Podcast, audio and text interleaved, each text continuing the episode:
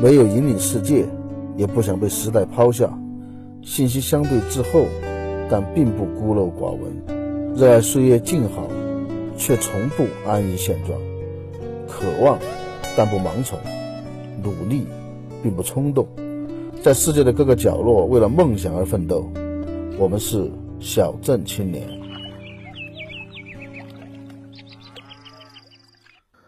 位红贵的朋友，大家好啊！欢迎大家继续来给小镇青年说捧场。今天我们聊一个去年底我就想聊的话题啊，一直放到了今天。去年底，也就是二零二一年的年底啊，郑渊洁宣布，从二零二二年初开始，《童话大王》杂志因为盗版严重啊停刊。什么时候他把盗版的事情处理干净了，什么时候复刊？绝大多数的八零后和一部分七零后，主要是七五后啊，和一部分九零后，应该都知道我在说什么。《童话大王》是一本神奇的杂志啊，它创立于一九八五年。这本杂志从头到尾只刊登郑渊洁一个人的作品，不接受其他人的投稿。郑渊洁一个人把这本杂志撑了三十六年，总共出了四百九十五期，总印数超过了两亿册啊！如果按每年十二期来计算啊，四百九十五期其实相当于四十一年。为什么是三十六年呢？是因为有好几年《童话大王》竟然是半月刊。在这三十六年里面，郑渊洁平均每天最少要写六千字，这样的生活他坚持了三十六年，这是一个让现在很多的网络写手都自愧不如的速度啊！为什么杂志要停刊？因为他要把全部的精力都花在商标的维权和盗版的打击上，这个在现在其实是一件很难的事情啊！我查了一下网上公开的资料来看。光是有三个商标维权案：七幺九七三二八号皮皮鲁商标、八二二九九三二童话大王商标和五四二三九七二舒克商标。这三个商标，郑渊洁花了三十二年都没有维权成功。另外，郑渊洁排着队要维权的商标还有六百七十二个。按照规定啊，每次可以同时维权五个，而一个案例维权成功的平均时间 是八年。所以，老郑说的这六百七十二个侵权商标全部维权成功，童话大王就复刊，哎，大家也就听听而已了。这个事情当时让我很感慨啊，倒不是说感慨他维权，这个，呃，现实世界里面就这么魔幻，我是有清醒的认识的。我感慨的是，童话大王这个杂志就这么没了。我从很小的时候啊，我母亲就给我订各种各样的杂志。从很小的时候，我记得一开始是看《大灰狼画报》，这是很奇怪啊，因为《大灰狼画报》后面我查资料，它明明是八六年才创刊的，但在我的记忆里面，我好像很小就在看了。其实八六年我已经七岁了，按说应该不看这种四五岁的小孩子看的东西了。我后来还专门去确认了一下，我应该是同时订的《童话大王》和《大灰狼画报》，因为现在八几年的《童话大王》，我家里面甚至都还找得到，我自己一直留着呢。虽然有一些被我母亲收拾屋子的时候处理掉了，但是很多都还留着。这个也是一件很神奇的事，因为《大灰狼画报》是针对低幼儿童的，一般是针对两三岁、三四岁的启蒙的读物，而《童话大王》必须要识字啊，至少要认得几百上千个字才能看《童话大王》。我却很神奇的同时订了这两种刊物，所以我从八几年就一直看《童话大王》，准确的说是一直订，一直看到零几年。那个时候我已经工作好几年了，具体什么时候开始？才没有继续看《童话大王》的，已经记不清了。大概是我真正长大的那一天吧。在我的心中啊，其实，在我们的心中，在所有人的心中，《童话大王》它就不是一本杂志，它就是郑渊洁本人。我们谈《童话大王》的时候，其实谈的就是郑渊洁。老郑这个人是一个很有意思的人啊。他一九五五年出生在石家庄，他的祖父是一个中医，他父亲是一个军官。六一年的时候啊，他跟父母一起搬到了北京。但是五年之后的六六年，在他读小学四年级的时候啊，文化大革命爆发了，他父母被下放到河南遂平的五七干校。我这里就不解释了，感兴趣的可以自己去搜一下什么是五七干校。然后小学都没有读完，他就辍学了。一九七零年到七六年，他在南昌的向塘机场当了六年的兵，当的是空军哦，负责维修歼六战机。七六年退役，七七年开始文学创作，七九年正式在杂志上发表了他的第一篇童话，叫《黑黑在城市岛》，是一篇充满了说教和正儿八经的腔调的那种传统的童话。八五年就创办《童话大王》杂志，八六年和他的一个朋友一起创办了《大灰狼画报》，九零年在台湾创办繁体字版的《童话大王》，九三年当选首届北京十大杰出青年啊。要提的重要的一点是啊，二零零九年，他以两千万的版税收入，成了第四届中国作家富豪榜第一名。老郑的人生经历其实非常非常的好玩，从他自己接受采访和自己说的那些部分都非常好玩。他其实不是到武器干校之后辍学的，在武器干校的那些军人和干部其实都是很有文化的，他们自发的组织了干校的子弟学校。郑渊洁也参加了这个学校啊，在小学四年级，但是呵 呵不知道是在五年级还是六年级的时候啊，他们老师出了一个现在看起来挺傻的，但是在当时很普遍的一个作文题目。这个题目叫“早起的鸟儿有虫吃”，其实一眼就可以看得出来啊，这个就是一个已经预设了立场的很好写的作文。可是曾渊洁的那个性格，他不搞点事情出来 是不爽的。他看见这个题目就不爽，说你为什么要给我预设立场？于是他就写了一篇作文，叫《早起的虫子被鸟吃》。对呀，早起的鸟儿有虫吃，吃的虫子从哪儿来的？就这些早起的虫子嘛。所以最重要的是要认清你是虫子还是鸟。这个在现在可能都不被某些老师所接受啊，当时更是捅了天了，被老师当众羞辱。好像是让他大喊说郑渊洁这样下去是没有出息的，还是什么？我以前是看过他自己写的，还是听过他的采访，我记不住了。反正大概就这个意思。孩子喊了几十遍之后喊崩溃了，于是决定发动自杀式攻击。他当时在身上藏了两个那种巨大的拉炮，拉炮你们知道吧？是鞭炮的一种，它有两根绳儿，你瞪住两根绳儿往两边一拉，它就会响。现在的鞭炮的大小都是有严格限制的，但以前不是那么回事。以前的拉炮也好，插炮也好，鞭炮也好，会做的非常非常大，有的甚至像雷管那么大。他就把那两个拉炮一拉，发出巨大的声响，他自己其实也被炸伤了一点，然后雄赳赳气昂昂的走出了教室。刘老师和其他的同学在那还愣了一地。这种事情如果发生在现在，那是不得了的，老师可能都会被停职，还要被教育反省，要给家长赔礼道歉。可是，在当时，其实不光是在当时啊，哪怕是在我的小学时代啊，干出这种事情出来，结局就是开除。所以他就被他父亲领回家了。他父亲自己在家里面教他文化，可是他父亲的最高学历也就是个小学生。所以，一个小学六年级的父亲，把一个小学五年级的辍学生培养成了大作家。具体是怎么干的呢？据老爷子郑洪生，就是他父亲回忆啊，说当时翻遍了整个家里面，只翻出一本《共产党宣言》，就靠着这本《共产党宣言》当教材啊。郑鸿生把郑渊洁培养到了十五岁。一九七零年，他十五岁的时候啊，他就到部队里面去当兵了。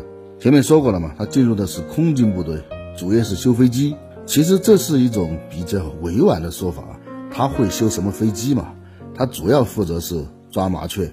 我突然想起我的一个朋友，这哥们儿当兵也是去当的空军啊，在兰州军区，每次回来休假的时候啊，都穿着空军的那个服装，极受女孩子的欢迎。但其实这哥们儿是在空军的地勤部队，而且由于他当时正在学萨克斯嘛，整天在军营里面吹吹吹，吹得领导非常心烦，因为非常难听啊。于是因祸得福，被领导一脚把他踢去看仓库。这哥们儿看了两年的仓库，然后每次回来都跟那些女孩子吹牛，说他是开战斗机的。有一次他正在抓麻雀，然后通知他参加飞机的检修，他在怀里面揣着麻雀就去检修飞机了。干活干到一半，一摸口袋，发现麻雀不见了。这下子他知道闯祸了。如果那个麻雀钻到飞机里面啊，那是要出大事的。于是他赶紧去找领导汇报，领导听了之后，嗯，吐出一个字“滚”，然后找了几十个人把那架战斗机拆了，连鸟毛都没找到一根。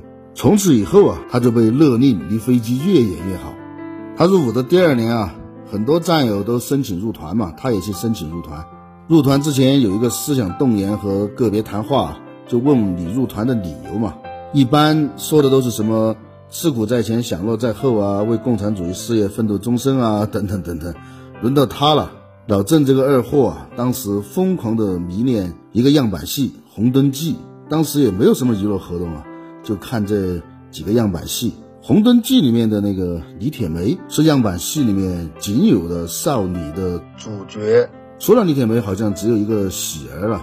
但那个是《白毛女》里面是一个悲惨的角色嘛，李铁梅不是，是一个非常的伟岸的正面的形象。所以那个时候，老郑非常非常的喜欢李铁梅那种少年的那种心思嘛。所以领导问他为什么要入团的时候嘛，说别害怕，你心里怎么想就怎么说。这个二货 憋了半天，憋出一句，说我就想李铁梅，想和她一起洗澡。领导哭笑不得，看着他憋了半天，憋出一个字，滚。然后在他的入团申请书上留下了一句话，叫做亵渎革命前辈，道德品质败坏。他入团的事情就黄了，还成了整个部队的一个笑话。于是郑渊洁就生病了，也不知道是真病还是装病啊，可能真真假假都有一些吧，就去泡病号了。在医院里面住院，就遇到了另外一个二货哥们儿。两个年轻人穷极无聊，在医院里面啊，就在那讨论怎么样才能溜出去。正好那个医院的院长啊，有一个儿子，那个儿子也是一个二货。那个二货借给了他们一双溜冰鞋，他们两个晚上翻墙出去，在冬天啊，到那个结了冰的那个湖上面展开了滑冰。滑着滑着，和他一个病房的那个哥们儿唱起了歌了。郑渊洁叫他小声点，说你要干啥？你怕人听不到吗？那哥们说他是跳舞的嘛，以前是在舞蹈队的。他说我想练唱歌，因为跳舞是青春饭嘛，唱歌才是一辈子的事情。这句话老郑记得很清楚啊，他后来多次说过，对他影响非常大。结果因为歌声唱得太大，终于还是把医生招来了，把他们拎回医院去，对着这两个二货也没有什么说的，憋出了一个字：滚。于是这两个二货就灰溜溜的回到了部队。回到部队啊，部队的领导指着郑渊洁的鼻子大骂，说：“我看你是没救了，没出息了。”顺便说一句啊，唱歌那哥们儿也是一个响当当的人物啊，那个人就是后来部队上著名的歌唱家阎维文。就这样，在部队里面混了四年，七四年的时候，十九岁的郑渊洁从部队上复员，然后分配到了北京一家仪器厂，他的工作很重要，很重要。掌管着全厂人的吃喝拉撒，呵呵呵其实就是看水泵。那个水泵里有两个按钮，一个红色，一个蓝色。按红按钮，食堂的水就有了；按蓝按钮，厕所就有水了。你说是不是？全场的吃喝拉撒都掌握在他身上，每天就负责固定的开几次水，关几次水，就是他的全部工作。按照正常的轨迹啊，他应该在水泵房里面这么一直按下去。至少这个厂在嘛，他的工作就在。但是这么一个爱折腾的货，怎么可能这么消停，对吧？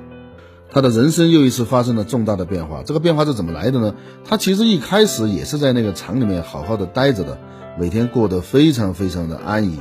安逸到什么程度？安逸到他在那厂里面待了两年，把自己吃成了一个大胖子，整整一百八十斤啊！还交了一个女朋友，也是北京人，两个人的感情其实还是很好的。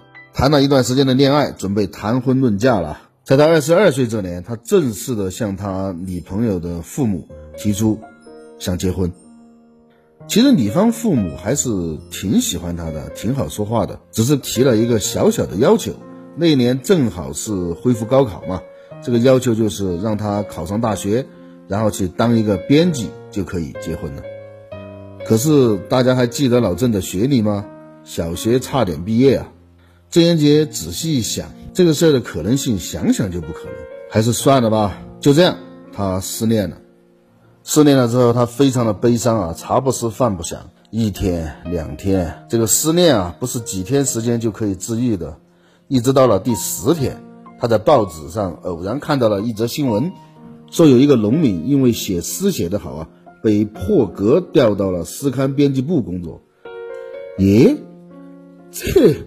我也能行啊，不就是写诗吗？于是他从床上坐了起来啊，拿出纸笔来，写出了所有文学的题材，包括诗歌、散文、小说、剧本，童话、相声等等等等等等等等。这里面他一看诗歌的字数最少啊，他觉得应该最容易，于是就从诗歌开始准备一样一样的试啊。这个也是当时很多青年人的人生轨迹啊，当时改变命运的方法和道路，不像现在这样很窄很窄的。而写作是成本最低的方法，只需要投入时间，不需要投入什么资金。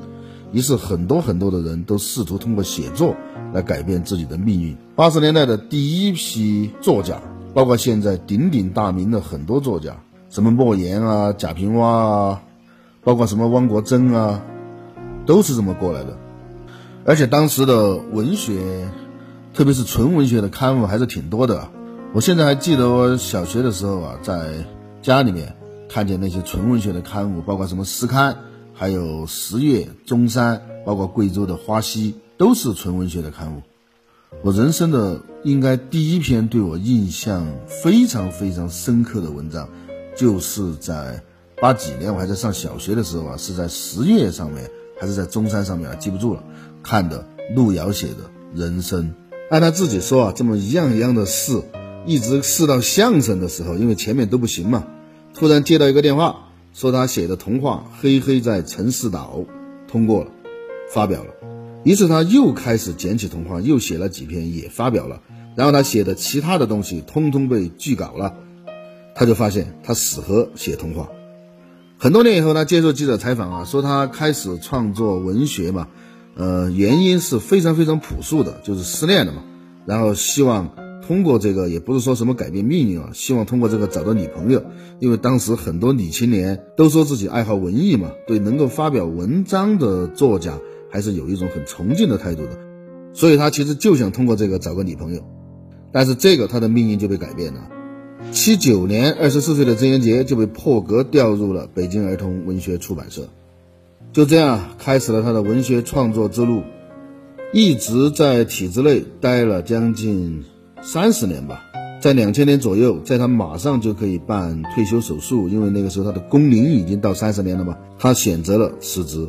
这个也是一个很有趣的故事啊。他辞职的事儿后面有机会再说啊，这里就不说了。前面说过嘛，创办童话大王之后，他平均每天要写六千字啊，最少才能够完成工作任务。从这个来看，他应该非常非常的忙，但其实完全不是这样。从一九八六年开始啊，不管发生任何事，不管是过年还是什么什么情况，不管任何情况下，曾渊洁雷打不动的每天四点半起床，然后开始写作，一直写到六点半，基本就可以完成六千字的任务。有的时候还可以多写一点，因为天没亮就把一天的事情做了嘛。所以从六点半开始，他就完全自由了，剩下的时间都在玩，所以号称中国最闲的作家。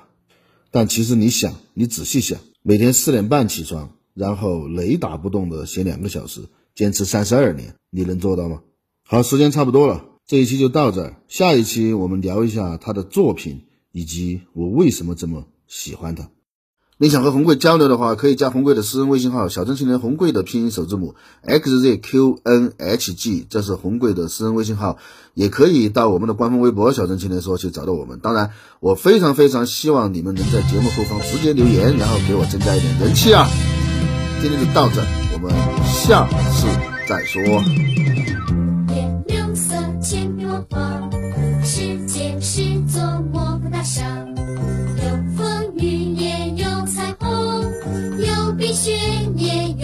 花，五颜六色金箔花，世界是座魔法大厦，让心灵快展翅膀，拉起手，现在就出发。展现出多少幅神奇图画，多彩的奇妙世界，这里的魔法大厦。